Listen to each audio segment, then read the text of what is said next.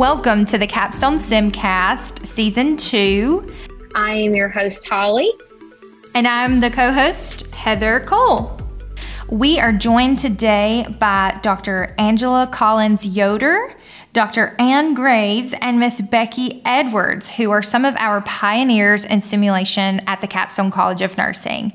Today, we will learn where simulation has been um, and where we can go moving forward. Today, we have some wonderful guests, and we're going to let them introduce themselves, starting with Miss Becky Edwards. Um, yes, my name is Becky Edwards, and I was um, director of the Lower Learning Resources Center when METI was first uh, purchased.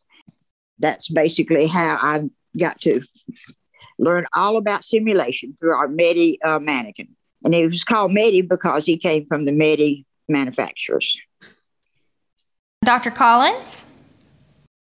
Yes, um, I was at the college for 22 years, two years part time, and then 20 years full time. And Dr. Graves and I were early adopters of simulation in 2005. And if you look at, you know, you don't have to look at our CVs, but uh, Dr. Graves and I had a lot of synergy in whatever was new, if it would engage students, we wanted to do it. And I'm a profoundly clinical person, spending 47 years, and I'm still employed actively in clinical nursing. And I still think it's the best way to teach people through controlled experience if you can't, like, a preceptor or apprentice them. Absolutely. Dr. Graves? Uh, yes, uh, my background is a little bit uh, less clinical than Dr. Collins Yoder. Um, I've been in nursing 43 years, but I spent about uh, 19 of that in clinical practice as staff nurse, nurse manager, clinical nurse specialist. And then I moved into education with now about 24 years in education. And I, I agree with the earlier comments. You know, simulation is just the way to go when you're trying to give those hard to get clinical experiences. Wonderful. Thank you so much. Um, so, we're going to move into a few of our questions, and we would like to know how your institution that um, you worked at, how did it utilize simulation um, when you were there? Did you have designated faculty for experiential learning, or was it a um, just a hey, come and take part of simulation? Um, this is a new teaching strategy, uh, or did you have those faculty that were designated to sim? We, uh, at the this is Becky Edwards, and at, at the college, we definitely um, had designated faculty. And the way it all got started is I went to um, a conference in Birmingham one time, and METI was on was was there, and I'm going to use the word METI because that's just how I know simulation. Anytime I say METI, it's, I'm speaking about simulation because he could do so many different things. And anyway, I saw him, and this was probably around 2003. Um, and I, it just blew me away. So I came back and I was so excited. I told the dean and the associate dean and Marcia Adams, who was director of the undergraduate program, and uh, you know, they said, "Oh yeah, we'd like to see it." And so um, we scheduled a time when the three of us went up, along with our board of visitors, several members, and they were blown away with it because he could do so many things. You could make him have a heart attack, or you could put make him have a seizure, all these different things. You could see all different kind of cardiac rhythms, and you could give him a drug, and he would respond appropriately. So um, we decided that we would like to purchase one of these for the college and nobody had one at the time. And so um, no, no nursing school had one at the time. We were the first nursing school in Alabama to get a, a METI simulator. There probably were other simulators out there, but ours was, uh, we were the first to get a METI. And so we purchased uh, the METI in 2005, and it cost uh, over $100,000. And, um, but then by the time that he from the time that we first saw him until the time that we actually got him, the METI Corporation had developed um, some simulations to go along with him. You could put him in five different um, patients. He could, and I wrote those down on that list. Um, but he could be like a 70, uh, an, a, a, male or a female, you know, healthy, or he could be a, a, a, a person who smoked or had chronic lung disease, COPD, or, you know, it could be a child, or it seems like there was another one. But, um, but you, oh, some kind of soldier. But anyway, you could put him in all these different conditions. And then along with that, there were a total of 90 different scenarios in it that would go along with either of these five different types of patients. And of course, if you were a healthy individual and had something happen to you, it'd be different than if you were a, somebody with COPD and had something uh, that went wrong with you. So, um, so uh, we decided to purchase that, and that was 135. Uh, that was thirty-five thousand dollars. So the dean told me, as I was director of the Learning Resources Center, that since we had spent 135 dollars plus, that every, that all clinical courses would use the simulation. That was not an option. So, with that being said, Marsha Adams, who was director of the undergraduate program, and myself were co we had some title. It was a co um, director. It was on the sheet of paper that I uh, sent to y'all um, for the simulation. And um, so we decided that all the course leaders would be involved, all the clinical course leaders would be involved in simulation. And the dean had given me us a deadline. We, per- we METI arrived in around January of 2005, and our deadline was fall of that year. So that's how long we had to get ready. So we had to be Johnny on the spot and hop to it. That's wonderful. I, Thank you. Uh, I'd like to echo what Becky said. I just want you to understand that it was mandated, mm-hmm. but Dr. Graves and I were early embracers, and we actually, I could find the scenario that we did, which was atrial fibrillation. We did one in um, actually March. We did it upstairs in the third floor of Russell Hall. It was the very first one. We, since we were so enthusiastic, we did it in complex client and we did it in small groups of five.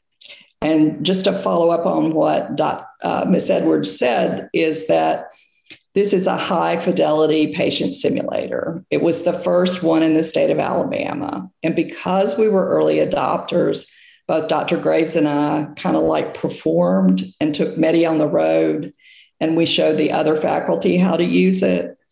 And because I was the course leader in pharmacology, which is not a clinical course, I made sure there was pharmacology in all the scenarios that Dr. Graves and I did together.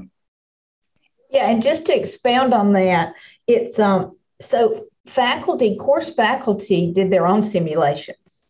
And uh, Miss um, Regina and uh, Miss Becky Edwards, they were the the crux of it. They were the one that ha- the ones that held us together. They did uh, most of the setup, but faculty also had to be involved in the setup. So it was a it was a different animal then because we had a lot more responsibilities when we did use it. And uh, to echo again on what Dr. Collins Yoder said, we, we were early adopters. We did simulation before we had simulation mannequins, right, Dr. Collins Yoder? Yes. We did simulations when we had to use the old CPR mannequins because one of my goals was to make sure every student actually put their hands on a defibrillator before they went into a critical care area. Dr. Collins Yoder felt the same way about airway management, and she did a setup. So we did simulation before there was METI mannequin. Uh. But we also had a lot of responsibilities. It's very different now. I am so happy that they have the support systems at CCN now that really supports the uh, simulation. And um, if I can, Heather, I'd like to also say that Ann and I in 2002 and three and four developed, it was really an early avatar microsimulation program called um, Clinical Decisions Patient Outcomes. So we were trying to create a video game that would assist students to critically think. I don't know if either of you were in the cohorts that used it. I definitely think that you were ahead of your time because um, Patrick and Regina shared uh, some of the things that you you guys had done, and I was thinking, man, if only they had the support that we have now.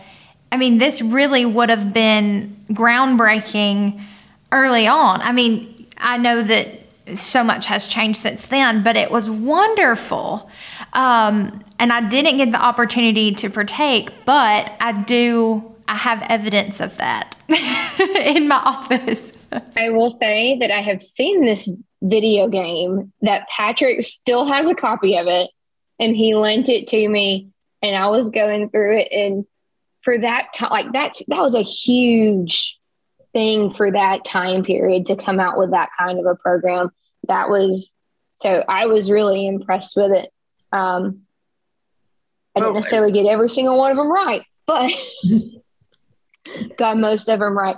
But you said something about how, you know, METI had been brought in um, and that every, all of the clinical courses were required to participate.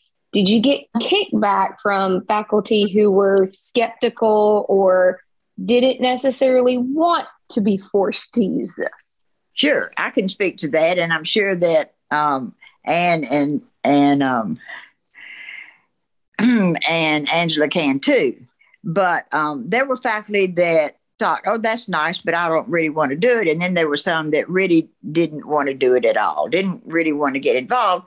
But, and, and I don't know how it was handled in each of the individual courses. Y'all can, uh, others can speak to that more specifically.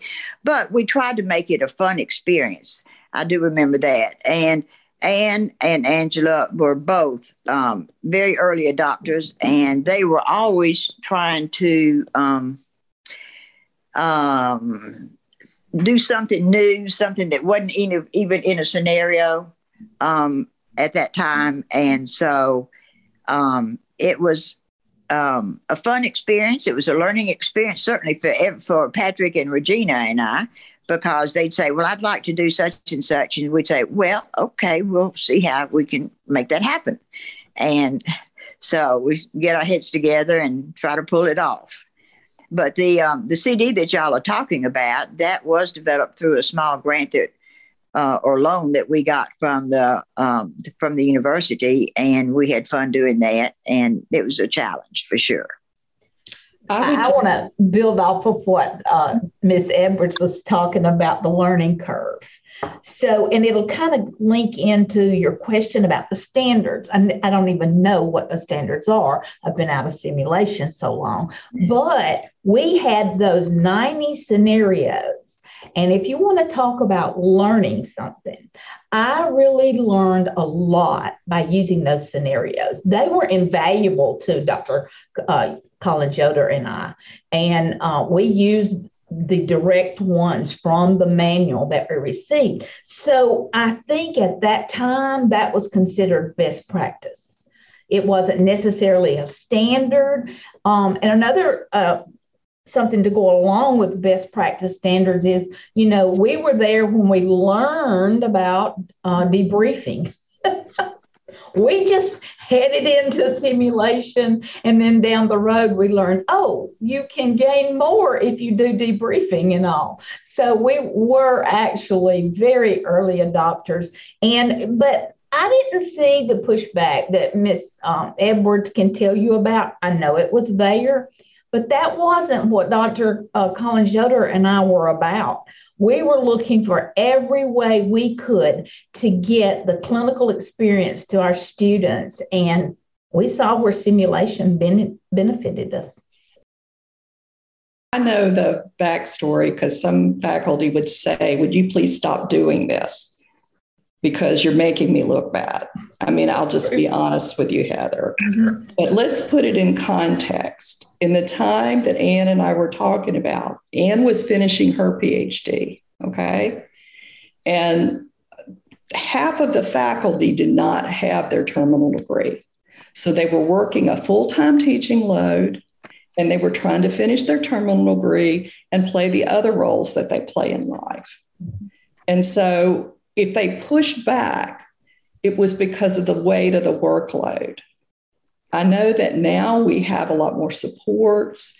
But there were only, when I started there, there was only 29 faculty. So please remit, and maybe half of them did not yet have their terminal degree. And so it wasn't so much they didn't want to do simulation, it was the reality of the heaviness of the workload. My average workload at that time to get it all done was 60 to 70 hours a week. Wow. Wow. I think that's a great point to make because sometimes we don't think about why the pushback is there or why some aren't on board. But you're right. There's a lot of prep and there's a lot of uh, preparation and development.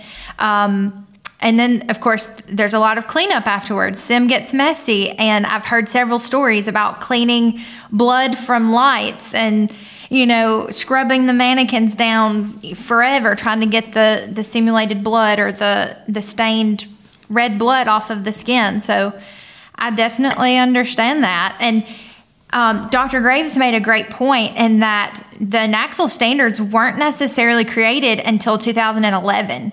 That was the very first release of the standards. So I feel like all of you we're kind of the pioneers in saying, hey, this is how we have run sim and this is how it works, this is how it doesn't work. And maybe debriefing is where the learning happens, or maybe you do need to do it this way. So I think all of you had a great part in saying, hey, we do need standards and we do need some way of determining how to form these simulation experiences. Well, I would just like to also add to that that um, as METI, after METI was purchased, it became real obvious that you know we were this was going to be a big learning curve for everybody, and so Dr. Adams and I and uh, had the responsibility to draw up some policies related to simulation, and those were our individual policies. But we used the the um, simulation handbook which we'd purchased uh, to kind of go by because it had some suggestions as far as learning objections, you know, that you should faculty should give to students and and how they should prepare for it, and you know, questions that that um, that the faculty needed to ask students specifically. And then the manual also had suggestions for students. So we kind of formulated our Capstone College of Nursing uh, simulation policy after that.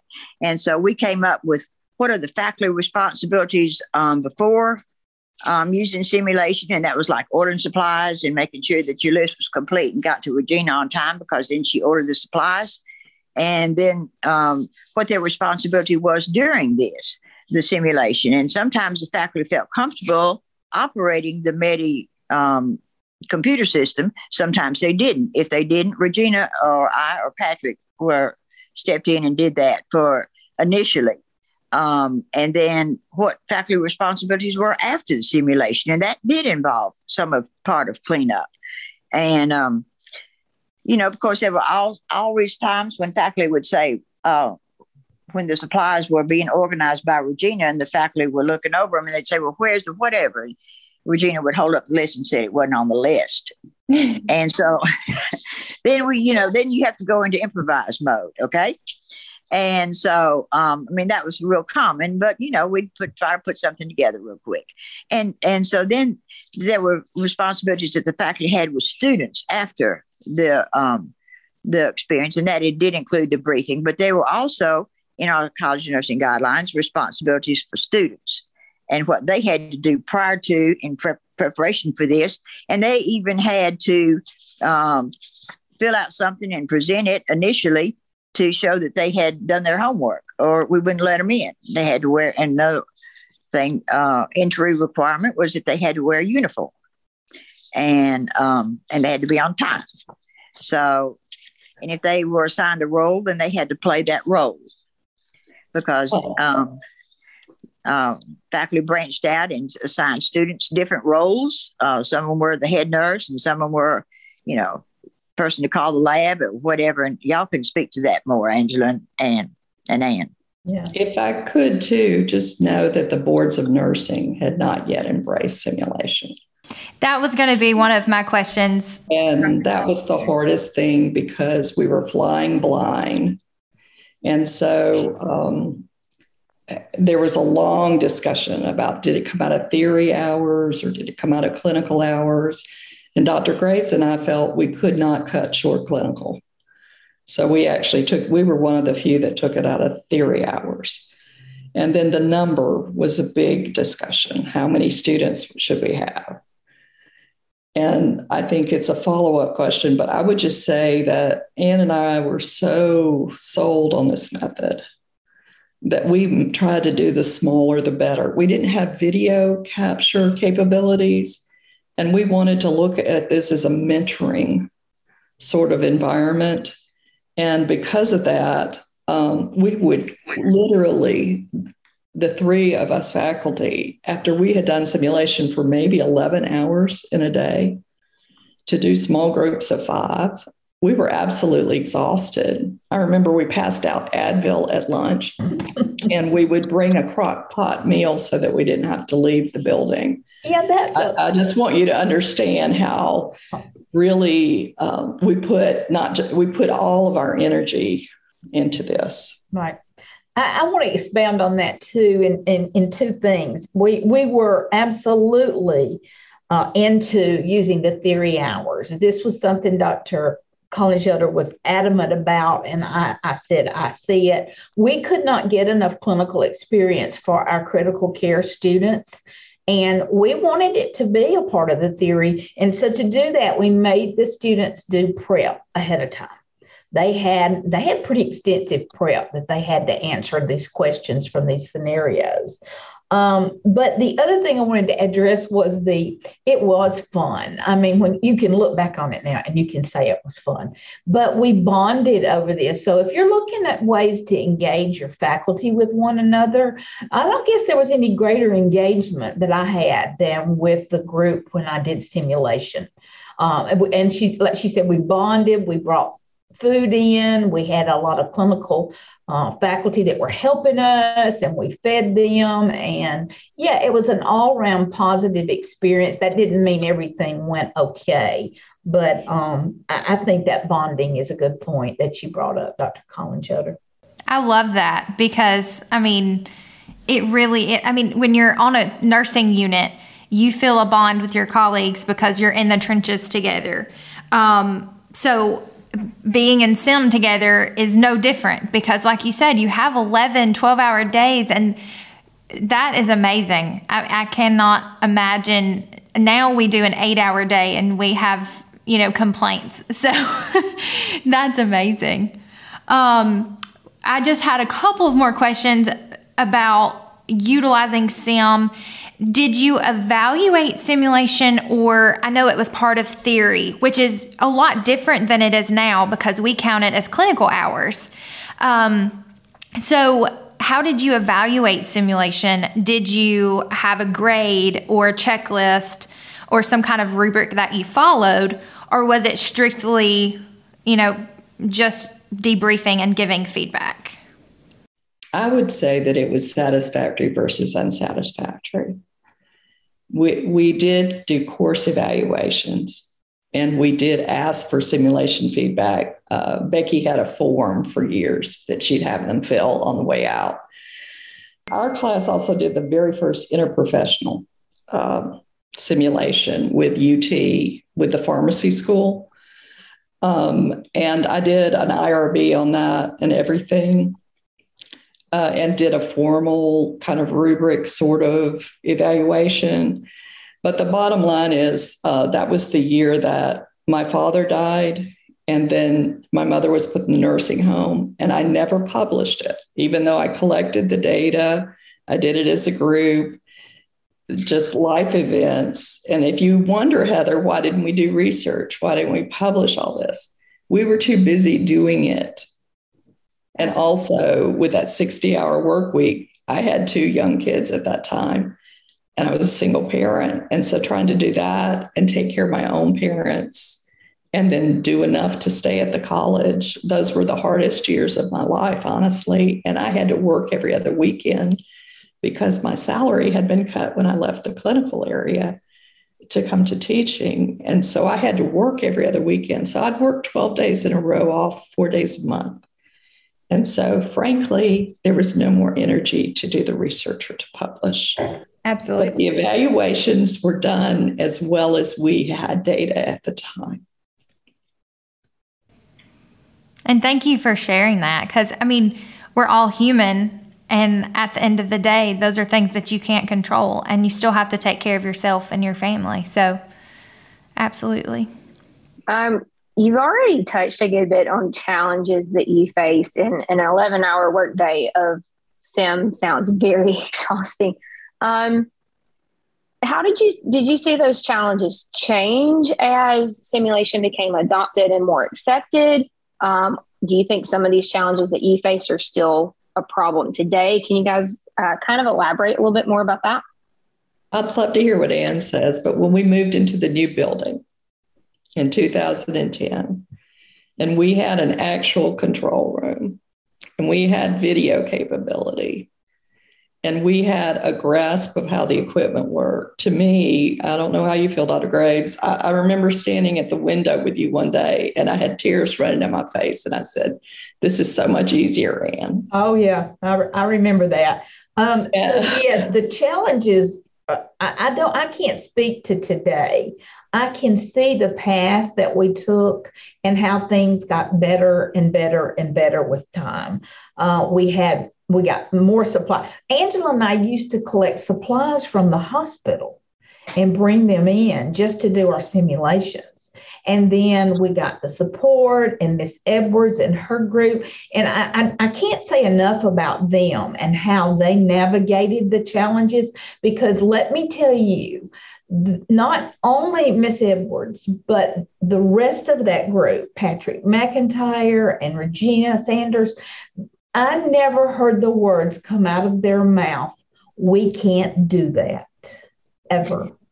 um, they always found a way to rise to the occasion. Maybe we accepted some things less than they should have been as well, but it was a great it was a great time. It was a great journey when you look back on it now. You don't even see that the challenges as being that big of a part of it. Uh, we just navigated them. We just did what we needed to do and moved through it. You know what I'd love to say? I would love to, to better understand, and I, I've watched some of your podcasts and all, what the faculty are doing now and, you know, to see, you know, how they're meeting their challenges uh, and everything. But I think it was a great time. I have nothing but fond memories of. Now, I want to say though that I do feel like sometimes I was dragged kicking and screaming by Dr. Collins Yoder and Miss Edwards.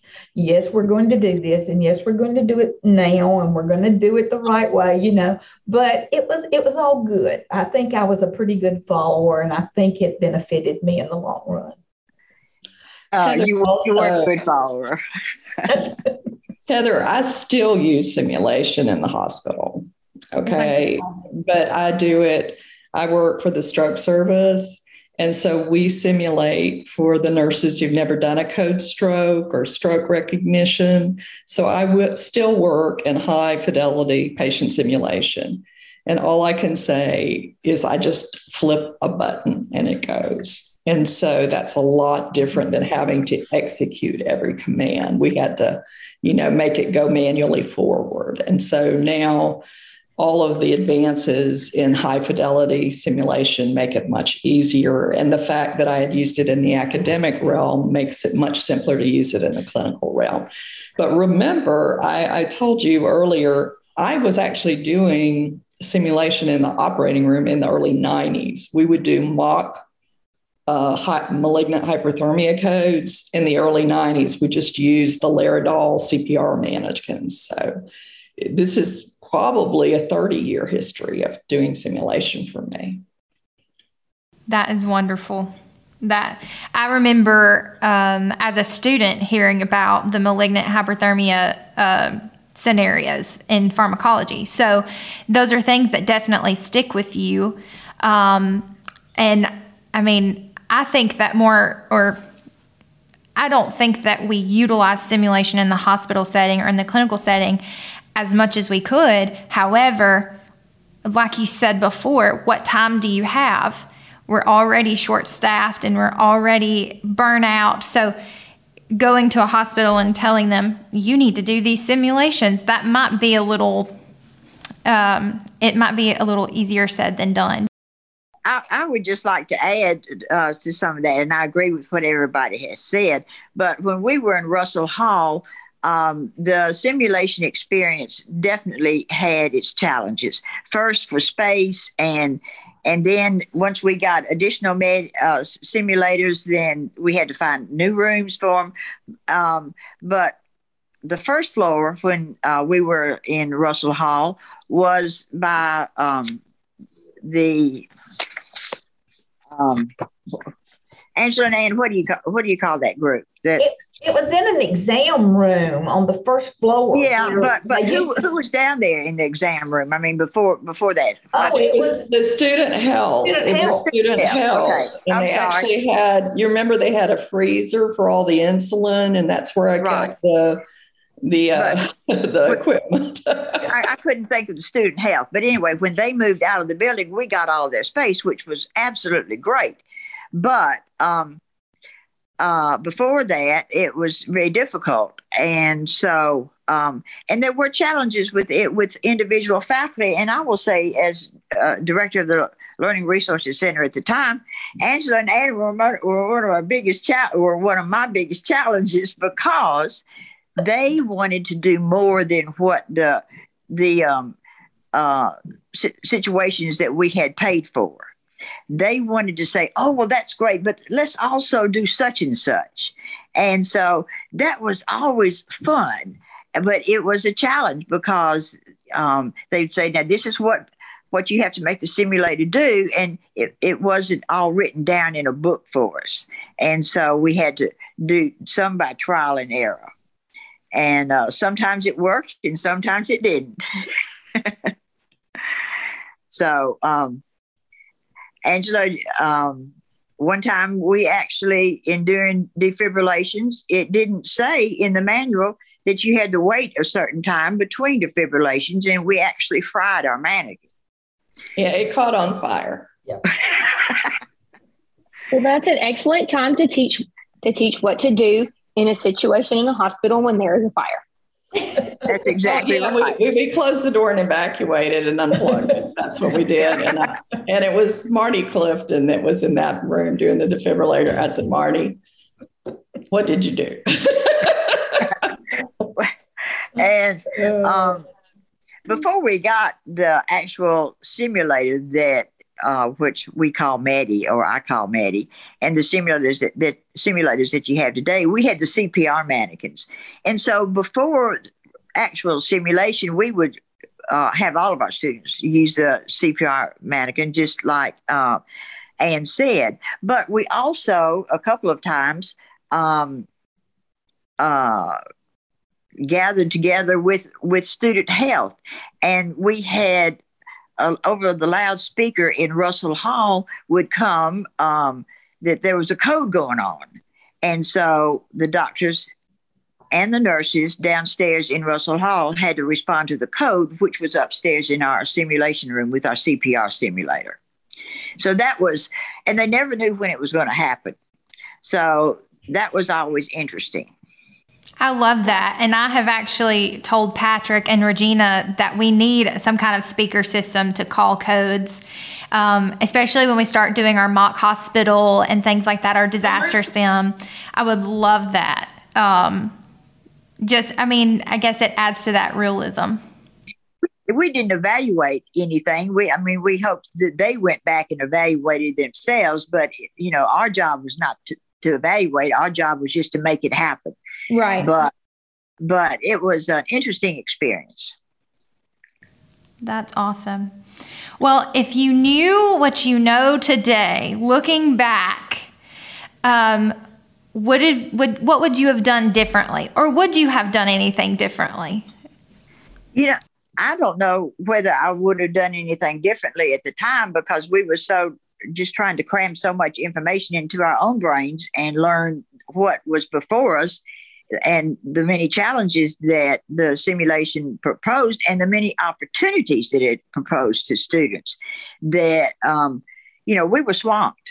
So i don't my brain i don't think could have held anymore at that particular time. Now with uh, I, I think that simulation i've been but i've been retired now for since 2008 but i think that simulation has certainly advanced during that time period so I only did simulation for three years with an actual simulator.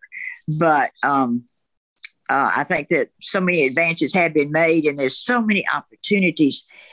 But to, to try to make it a fun experience for both those participating and those not, we had some actual really fun times with faculty when they would play a role, or we got students to pl- sometimes play a role um, in the simulation and they loved it. They had a good time, and because they were on the other end of it. Um, it might not have been. It wasn't necessarily in their class that they were the playing a role, but it was, you know, maybe a class lower than them, and they had a good time doing that. And um, so, uh, Dr. Adams, who was director of the undergraduate program, even um, dressed up one time with a um, uh, the girlfriend of a cocaine addict and um, she wanted to get his clothes to take home and wash. But students didn't realize that he had some cocaine stuck in his underwear that we had planted there. It wasn't real cocaine, it was just powder. But, you know, sometimes these groups would give it to her and sometimes they wouldn't. And that was a good learning experience.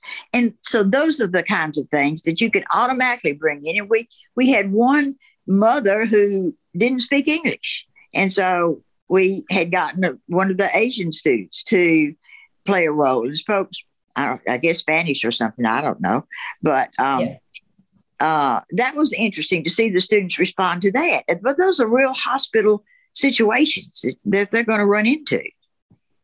I think Becky, what she was uh, referring to early earlier is that Dr. Collins Yoder and I, we did complex clients. So we were right. always wanting to add a level of complexity to the even if the scenario was complex, we were always tweaking it and adding, uh, and and they did a great job, you know, responding to that. You know, one of the things that has crossed my mind in looking, I'm not sure that we're to the question yet about um, advice or what we would do. I can't think of anything I'd do different. It was such a a wonderful journey I can only look back on it and see it as that kind of, of experience. But one of the things that we haven't talked a lot about is the outcomes that we got in terms of our own scholarship. And so I guess if I had any advice to give to the faculty that are currently doing um, the simulation is not to overlook the outcomes because we did some wonderful presentations, did, not we, Becky and Angela? We did, and they, and they were fun to do. We and went so- to the NLN in New York. We were a, we were early adopters, and once we did the presentation, we were flooded with questions. So I would say to faculty, don't overlook what you can teach someone else because then when I went to conferences, I always wanted to go see what somebody else could tell me about their simulation and all. So I, I tell faculty, I would advise faculty not to overlook their opportunities for publications and presentations based on their simulation. Uh, Heather, I don't, I don't have any regrets. Okay and I wouldn't have done anything differently. I would use the word that life unfolds. And it's like you're dealt a hand of cards and you play them the best you can. And our cards at that time did not include the good research that you have now on simulation. For guidance, we had to go to the aviation and space NASA, uh, you know, literature. There was not healthcare literature on best practices in simulation. But because I continued to work in simulation till 2015, and I still work in simulation in a clinical environment, I would just say we get better and better and better. And then my advice to faculty for encouragement is I find that sometimes if you you're going to lose your passion if you don't know why you're doing what you do. The whole reason I came to the college, I did not come willingly. I came kicking and screaming because the dean came to me and said, We need more of you in clinical practice. I came because I wanted to make people who cared about patients as much as I did. My outcome in teaching was always to make nurses who took care of patients better. And simulation was a great tool to do that with. And so I, I fear sometimes that people come into teaching because they think it's easier. I think if you do it well, it's actually harder you have to choose to stay both engaged in the education literature and in the clinical literature. And that is huge. A lot of people say to me, Oh, I want to be a teacher like you. I said, Okay, if you're willing to work 60 hours a week and be paid less than you are in the hospital, as long as you accept that and you have a rationale for being where you're going to be, good. But if you think it's an easier job to do well, it is not. Absolutely. I thank all of you for your little nuggets of wisdom. I want to write them all down and soak in everything from this conversation. Um, does anybody have any closing remarks? I think that's a wonderful place to close. I think it would be wonderful, and maybe maybe this uh, faculty are doing this now. I don't know since I retired in 2008, but I think students need to be exposed to and see the simulator when they first come to upper division, so that they can get maybe a tour and and see some of the uh, things that faculty can do in action and the faculty could just say show them how he can the the simulator can can demonstrate an uh, fibrillation or show him that he has a seizure. You know, and say, what would you do? You know, this is what you're going to learn in my course. You know, that kind of thing. Be excited about it so that they won't be freaked out the first time that they see this mannequin move or have a voice. And um, I think the voice from the mannequin um, is very beneficial. And um, it sometimes freaks students out, but you know, let expose it to them early so they can say, "I wonder what he's going to say next," kind of thing. That is That's great all. advice, and I know Holly. Um, Holly teaches in adult health, so she may have a little bit more to say about how we introduce students to the, the simulator.